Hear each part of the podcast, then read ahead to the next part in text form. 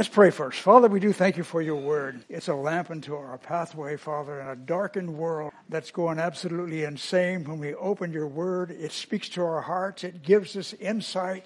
It gives us an outlook, Father, that the world can't possess, but your people can because we know how it begins and we know how it ends. We thank you this morning, Father. We ask your blessing on the deliverance of your word. Father, if you don't do it, it doesn't get done. I just want to commit the service to your hands, and we thank you this morning in Jesus' name. You know, as I look out in the congregation this morning, it's a packed house, and there's a lot of people I don't know. I've seen your faces, but I don't know your names. So it, this is a this is a real exciting time to be here when so many people are coming that has a divine appointment. I think when we come to God's house, that God has something special for each one, and so we just pray that the message will touch your hearts and give you spiritual energy to face the week that's coming before us. Okay, I want to read in Acts 23 down to verse 6. Then Paul, looking earnestly at the council, said, Men and brethren, I have lived in all good conscience before God until this day. And the high priest Ananias commanded those who stood by him to strike him on the mouth. You know, Paul, I think, kind of had a hot temper. Some things he couldn't tolerate. And he was going to let you know how he felt about it, but he, he said to strike him on the mouth. Then Paul said to him, God will strike you, you white worse, worse wall, for you set to judge me according to the law, and you do command me to be struck contrary to the law. And those who stood by said, Do you revile God's high priest? Then Paul said, I did not know, brethren, that he was the high priest, for it is written, You shall not speak evil of a ruler of your people. Then Paul perceived that one part was Sadducee. And the brethren bring the slide upon the back door? I mean, the back wall. he perceived that some were Sadducees and the other Pharisees. He cried out to the council, men and brethren, I am a Pharisee, the son of a Pharisee, concerning the hope and resurrection of the dead, I am being judged. As I came to the portion that said the Pharisee. I had an expression just about like this guy here. What? How can that be that these vile people were in absolute control of the highest positions, spiritually speaking, in all of Israel?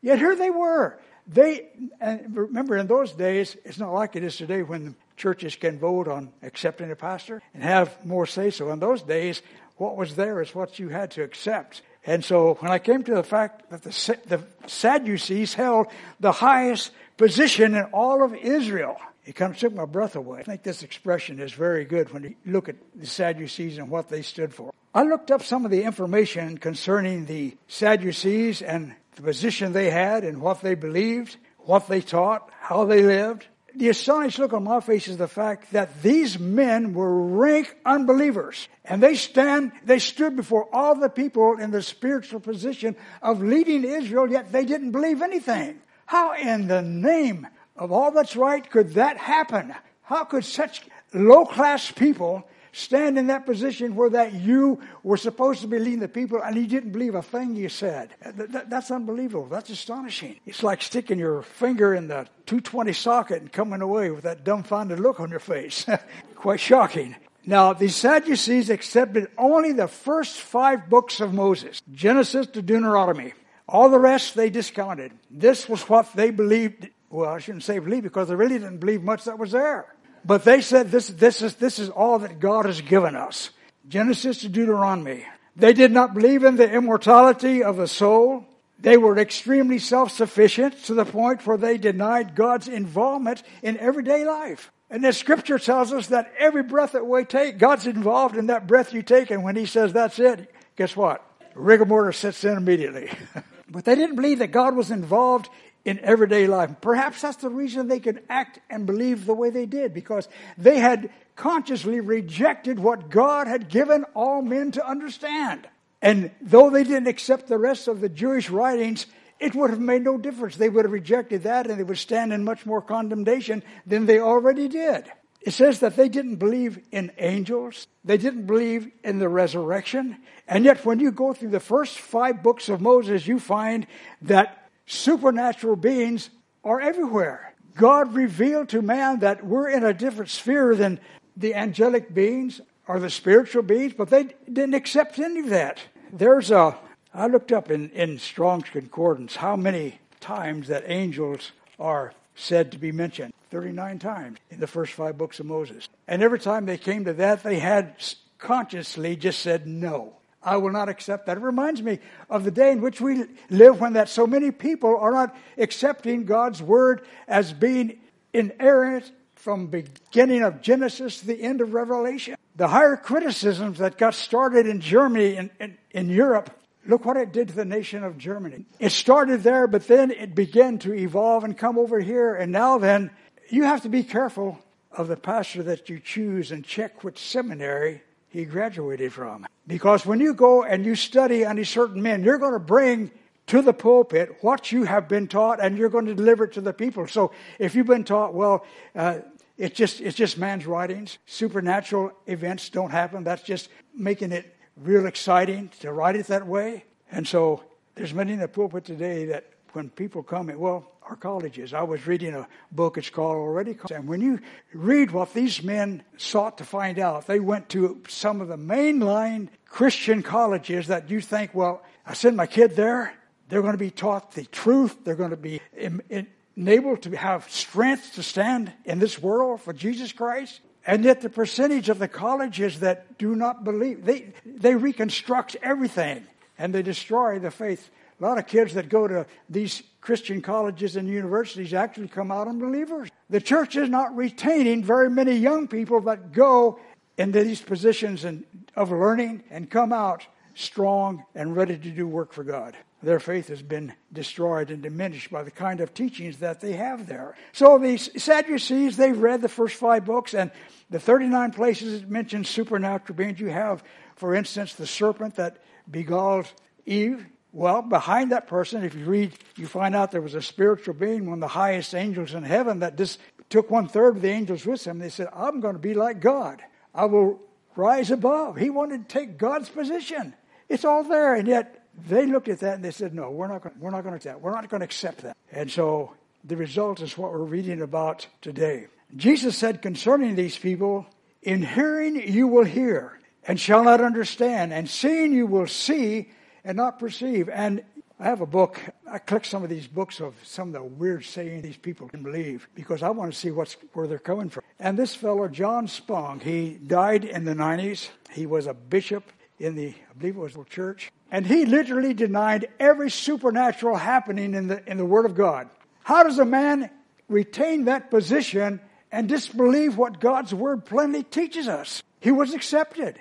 He didn't believe it, but he died in 90 or 91. He believes it now. It's a, li- a little late. What a terrible thing. That's like these people that commit suicide thinking they're going to solve the problem. And once they do that and they realize what they've done, there's no turning back. They've just jumped out of the kittle into and can, we need to reach these people with knowledge that there is an eternity and you're going to spend eternity in one or two places. You're either going to stand in, eh, you're going to stand in the presence of God throughout eternity, worshiping Him and enjoying all that He's created. By the way, did you know that the universe, I believe, whenever it's all changed, we are going to be in, in a constant mode of learning more about God. They talk about aliens coming down in spaceships. Well, I'll tell you what, we're going to be able to see and visit all of God's created, and we're going to, going to know more, and we're going to praise Him more because our knowledge is going to be increased. In fact, we'll never come to the place where we'll ever run out of standing in awe of what God is. That's going to be a wonderful time.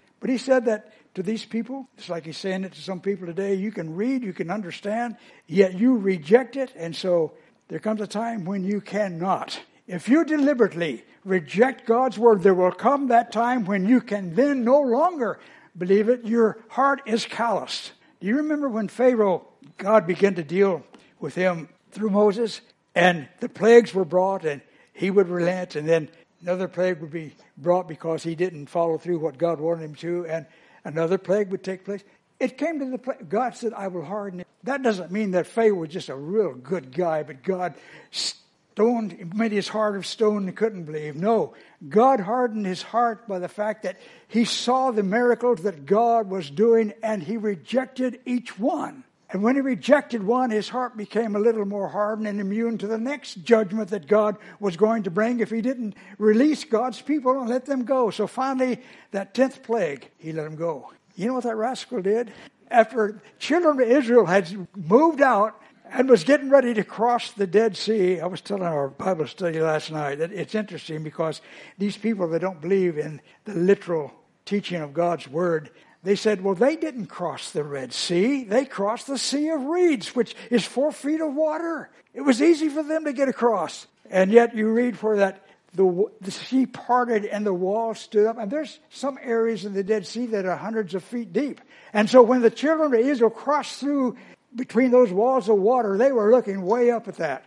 And whenever Pharaoh came through, God said, okay, let it close. And the entire army was destroyed. Someone said, well, for you people that don't believe in the literalness of God's word and what it says, you say that they crossed in four feet of water. He says, in actuality, that is a greater miracle than when the Red Sea came and closed in upon them. God destroyed an entire Egyptian army in four feet of water. I mean, I mean, how, how ridiculous can you get? It gets worse. when a person rejects, willfully rejects the supernaturalism of God's word, the inerrancy of God's word, it's like a callus. Have any of you, well, when I was a young boy, we lived in Bakersfield, California, and one of the jobs that young people going to high school could get during the summertime was chopping cotton. If you haven't chopped cotton, you haven't lived yet. I'll tell you what. We had to get up at four o'clock in the morning, and the field that we was working in was up by the ridge route where you start going over the mountains going into LA. And by seven o'clock, it would be so hot you was ready to die. And so we chopped cotton, and then we had to quit because it just got too hot. And so that wasn't an eye opener to me. I better do something besides be an idiot and not be able to get a good job. I better do something where I can at least get a job and make a halfway decent wage all my life. But Pharaoh well, I guess the point I wanted to make was the fact that have you ever had a hoe in your hand? You go out in a garden, you begin to work, you don't have gloves. It's not 10 minutes until that blister begins to form where you're holding that hoe. And so the next day you come in and you are very gingerly holding that hoe so that it doesn't break that blister. But pretty soon, you know what happens? That blister begins to, to harden over and it becomes a callus, and that callus doesn't feel that anymore. That's the way it is when you sit in a church and the Word of God is preached and the Spirit of God is speaking to your heart and you say no, callus begins to form until it comes to the point where you cannot receive the Word of God. You have hardened your heart to the point that you can just walk out without having felt anything. In fact, you don't even want to go back to church because you don't, you don't believe it anyway. That's remarkable. But that's what happened to Pharaoh. He came to the point to where his his hierarchy in, in his government came and said, Don't you realize that you've destroyed Egypt? And that kind of made, made him change his mind. But forgetting the power of God, can you imagine a man thinking you're going to take the children of Israel back in enslavement? Take him back so that they could make bricks, so that they could do all the hard work that the Egyptians didn't like to do and wouldn't do. That's why he wanted to bring them back, because he wanted slave labor. There's been many a person that has said in the congregation, man preaching the word, makes the altar call. They don't respond to it, and later on, their heart is hardened that they can't respond to God's calling. But getting back to the Sadducees, in their state of unbelief, how did they manage to come to the place where they ran the spiritual affairs of Israel? Unbelievable. I'm going to bring some information on the next, when I get to the halfway point, of the condition of the church today. Absolutely unbelievable what from the pulpit, this Spong that I was talking about, he was one of those fellows that sat on this Jesus seminar. You ever heard of that? They met, I think it was once a year, and they would open the Word, and they had beads in a little bowl, and they would be a section of Scripture, and they would be told to evaluate. And if it was absolutely unmistakably the Word of God on that subject, they would put a bead in a bowl, a white one, for absolutely true. Then it came on down to the point that it might have been true. They had another, you know, a question mark. They had another bead they put in the bowl. And if it was not, absolutely not recorded in the Word of God that God didn't say it, they would put a black bead in the bowl. Setting in judgment of God's Word. And it was a conscious choice not to believe God's Word. It, there used to be a song, uh, Bud Chambers, he was an evangelist back in the early 60s. He wrote a song that said, If Jesus said it, I believe it. His word cannot lie. So whatever God's word says, we can believe it and stand on it. It's absolute. It will not. It's unchangeable. Well, how did these men get to that place where they held all the religious positions in, in Israel, the highest that they had? Number one, one factor was that they were the wealthy. there's always a danger in some of the churches that's been established a long time that have been there. They've donated it. In fact, they used to have pews, and you would pay so much money, and this was your family's pew. When you came to church, you went in there and sat there because your name was in a bronze plaque on the back of the pew. This, this is mine. The wealthy, those that donated, became those. You're going to follow our suggestions, or guess what? You get booted out the door. So, oh, men, well, I like my position of the church. And so they would do what they said. Well, these people were the rich and aristocratic class of people, which exerted great power and influence and had few to run interference for them. Have you wondered today, folks, with this movement of the homosexual lifestyle that's been being accepted by many churches and being applauded why isn't there people that's standing up against them? Is it because that they feel that they aren't worthy and that they haven't given enough money to voice their concern about what's being well, we're speaking here this morning. There are those in Newberg, some of the churches, that are absolutely excited about homosexuality being brought into the church because it means number one, they're going to have bigger congregations. Number two, they're going to have contributions given because these people want to be accepted. They pay, they get a lot of money, churches grow in that manner. And so that's where these people, the people didn't stand up against them. They couldn't. There was little they could do. And so they sit. And, you know, there used to be a kind of a way that people would be recognized in, in churches going around. You come to this one church and they give you an honorary degree. Hey, you come over to mine, I'll give you one next week. So it goes back and forth. Not that they, they deserve it, but that's the way that. So these people had the power, they maintained the power, and they were crooked, unbelieving individuals that had no place in the position that they held. But now then, let's go back from that time through hundreds of years to July 16. What has changed, folks? That shocked, bewildered look on that guy's face. Did you ever think that you would see society doing and accepting what we're seeing today? I mean, it's absolute insanity. Not only that, but then you look out there understand that a little more clearly than you can when you see that same chaotic insanity in the church. How can that be?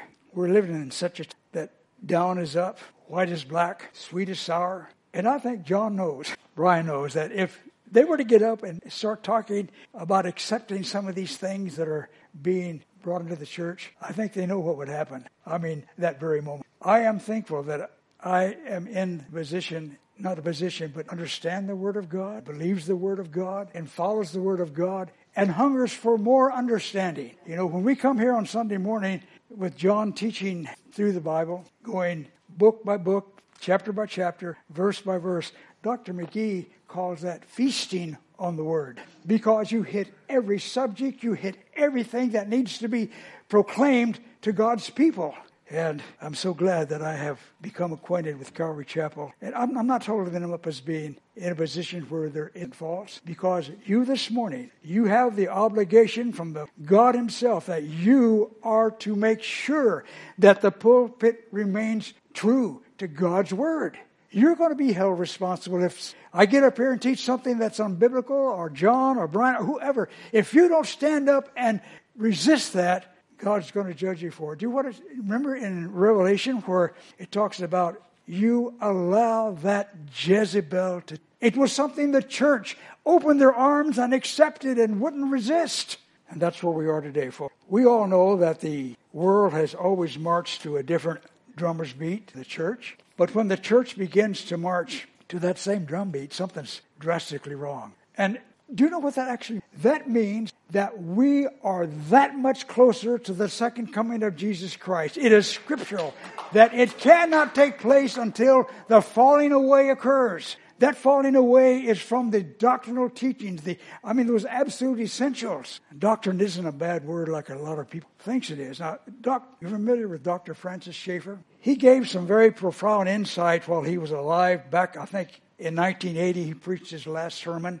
He had leukemia and died from that, if I'm not mistaken. But he had spiritual insight and he warned people. And this is what he says. He writes, the great evangelical disaster is the failure to stand for the truth. He says there is only one word for this, namely, that is like those that allowed Jezebel to seduce the people, doctrine that was demonic origin. He says that the church today, the problem we're having is that we accommodate the culture. The culture is never meant to dictate how God's word is to be interpreted. God's word sets in judgment of the culture itself.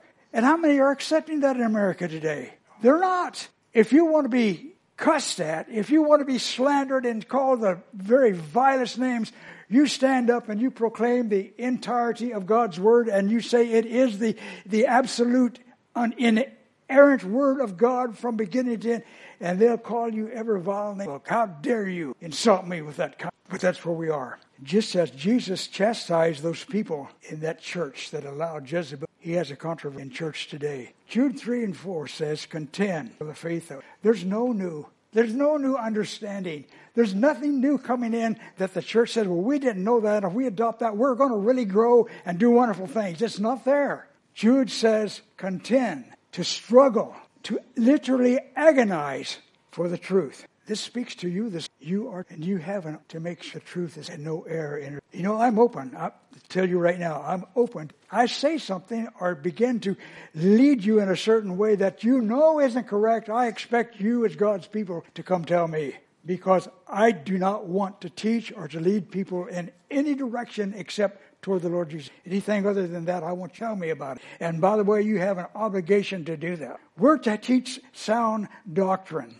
Titus 1 9 tells us, hold firm to the truth, trustworthy, word as taught. You remember Paul was very concerned whenever he was teaching a group and he says, I know that after my departure, wolves are going to come in. Satan's always, you know, he comes in with every every church service. He, he's there to do damage. Will I? He's very active in some churches and right now. He's, he, he's busy as termites in wood. Boy, they're eating away, taking, taking things and destroying them. Now, let me share in closing. I know we have a lot of thinking about that. I want to share something that I was looking up and it, it made me very angry. You know, just as Paul got angry about how the Sadducees conducting. When I read some of the things that's going, I get angry, very angry. Someone says, "Well, you shouldn't use names." Paul did. Demetrius the silversmith. Remember the hard time he gave Paul. Paul brought his name, but it says here Andy Stanley, he has pastors five churches. They do it electronically with a screen and the churches where he can't be, but where he's preaching, his message is ladled out to these people through that media, and he has 39,000 some odd people. Here's, you think we're packed out, folks. but some of the things that he says, I want to share with you. This man quite regularly makes arguments that subvert the authority of Scripture and cast doubts upon the biblical Christianity that he's supposed to represent and the authority of God's Word. By the way, John Bryan, he also says that through the Bible, book by book, chapter by chapter, you don't do that. That's not the way you teach the Word of God. In one of his sermons, he argued that the Christian must unhitch from the Old Testament. He also said the virgin birth was not necessary. I would expect that if I got up here and said that, that you grab me and throw me out that front, and you would be, be moving in a spiritual. You said, you, you know, you, you don't say that. Well, I don't want to. And that's one of the problems that I think we have is that we are afraid and have to stand up and toenail to toenail and nose to nose and say, this is the way it is. This is what God's word says, and what you're saying isn't true. But this is what Andy Stanley has, has come up. The virgin birth was not necessary. He just credits what he labels a version, listen to this, a version of Christianity that relied on the Bible as the foundation of faith. He claims that Christians should focus on the resurrection and not rely on the Bible. And as I heard, and yet look at the congregation's expression. How can this be? I mean, literally, it should be an outcry. Someone wrote this. We're just about through. Christianity does not progress with the times. If it did, it would be a false religion. Do not be deceived into thinking there is a progressive form of Christianity. It doesn't exist, listen to this, because the truth never changes. God's word is the same yesterday, today, and forever. And if this abomination in Leviticus 18 against homosexuality, it's just the same as it was given then. It's the same that God calls an abomination. That's the couple more things here. In a St. Andrew Christian Church in Kansas City on Saturday now have what they describe as a drag giving Bible lesson to five, and six years. And it's applauded. Now, we are all inclusive. We welcome everybody. Yes, we welcome everybody, but you don't come and remain in that lifestyle and be, and be welcomed. Uh, there comes a time when you need to stand up and godly anger. Say, no, you're not going to do that here. You know, there's a lot of people that blames the church today for the condition of the world, but Scripture says that the time would come in Paul's writings. He said that they will not endure sound doctrine. The Sadducees did not endure the sound doctrine of the teaching of God. And so there's, there's some problems the church has to admit to. But I'll tell you what, what's going on today is not because the truth isn't taught. It's because the truth in too many instances are being denied and disbelieved. We'll close with this here. In Matthew 24, verses 37 and 39, Jesus said that when these things come to pass, are we really expecting the return of Jesus? Did you know there are prophecies that cannot be fulfilled until Christ raptures his church out of this world? He said that the end will not come until the apostasy, the falling away, the departing from the truth took place. And because there's there's not that power of the word that holds evil back, because it says when the church is taken out that the Spirit releases his holding back what's coming, and then men can do what, and that ushers in the great tribulation after that covenant is signed. It won't happen until that takes place, folks. We're not, we're not in the tribulation. I believe in a pre-rapture of the church before that takes place. God said He's not appointed us to wrath, and He's not going to subject us to the temptation that the world's going through, that tribulation. So we can have this shock expression that this gentleman has on his face, and it, it's unbelievable the chaos that's taking place in our churches. Who would have thought that our country would boast and applaud the gay movement? A president putting the flag there to American gay pride movement. I have a hard time grasping that, but I know it's going to get worse.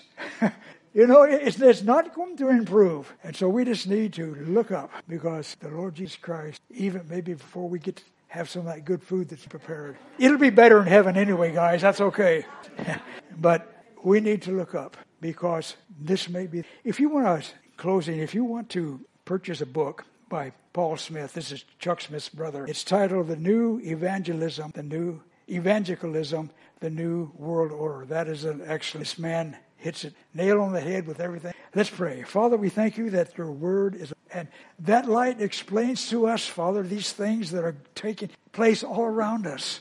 When we see the, the chaos, when we see the destruction, we see the killing, we see the hatred, everything falling apart. That's exactly what your word said it would be like. And we've only the beginning of Father, we commit ourselves to you that as a body of believers, we want to hold the Word of God up, the inerrant Word that can be used to draw men and women into a right relationship with Jesus. So, Father, have your way in our life this week, throughout. And, Father, we'll just look up and give praise for saints. In Jesus' name, amen. Hey, um, I'm going to do my one of my biggest pet peeves as a pastor is when the worship leader decides to give us after I just got, but I have to.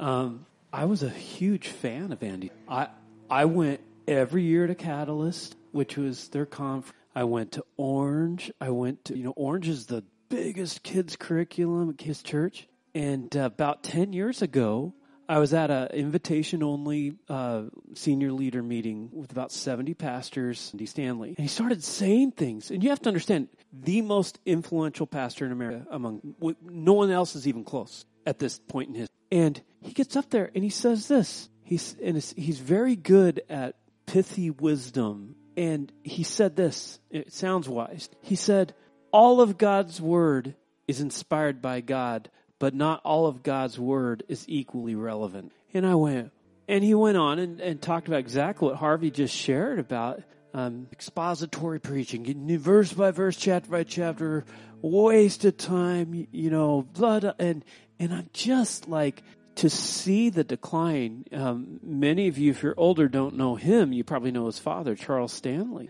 and it's just like, oh Lord, this is the most influential pastor in America. And those words that he said about we should not base our faith upon God's word anymore. We should base it on the resurrection. Do you know where he said that? Dallas Theological Seminary. You can watch it on YouTube. Dallas Theological Seminary. That may not mean anything to you. It means to mean something as somebody graduated from Loma, which was Dallas Junior. uh, we were going to end with a song. We're not going to end with it. We're going to end with the first song we sang. We have to. We're not going to sing. We just need to sing a song about the from the heritage that we have as the church. Harvey, thank you for what you shared because man, you're a guy who's seen a few things. Man, I, I'm sitting there, I'm just listening to you going, I'm sitting there going, man, Harvey, is there the authority with which you speak? You speak with the authority of God, but it needed to be said. Let's stand up and let's sing that first song that we sang. We're going to sing how great thou art because it's not about us or what we think or what we want. It's about him. And I know you're not supposed to sing the same song twice. I don't care. Okay?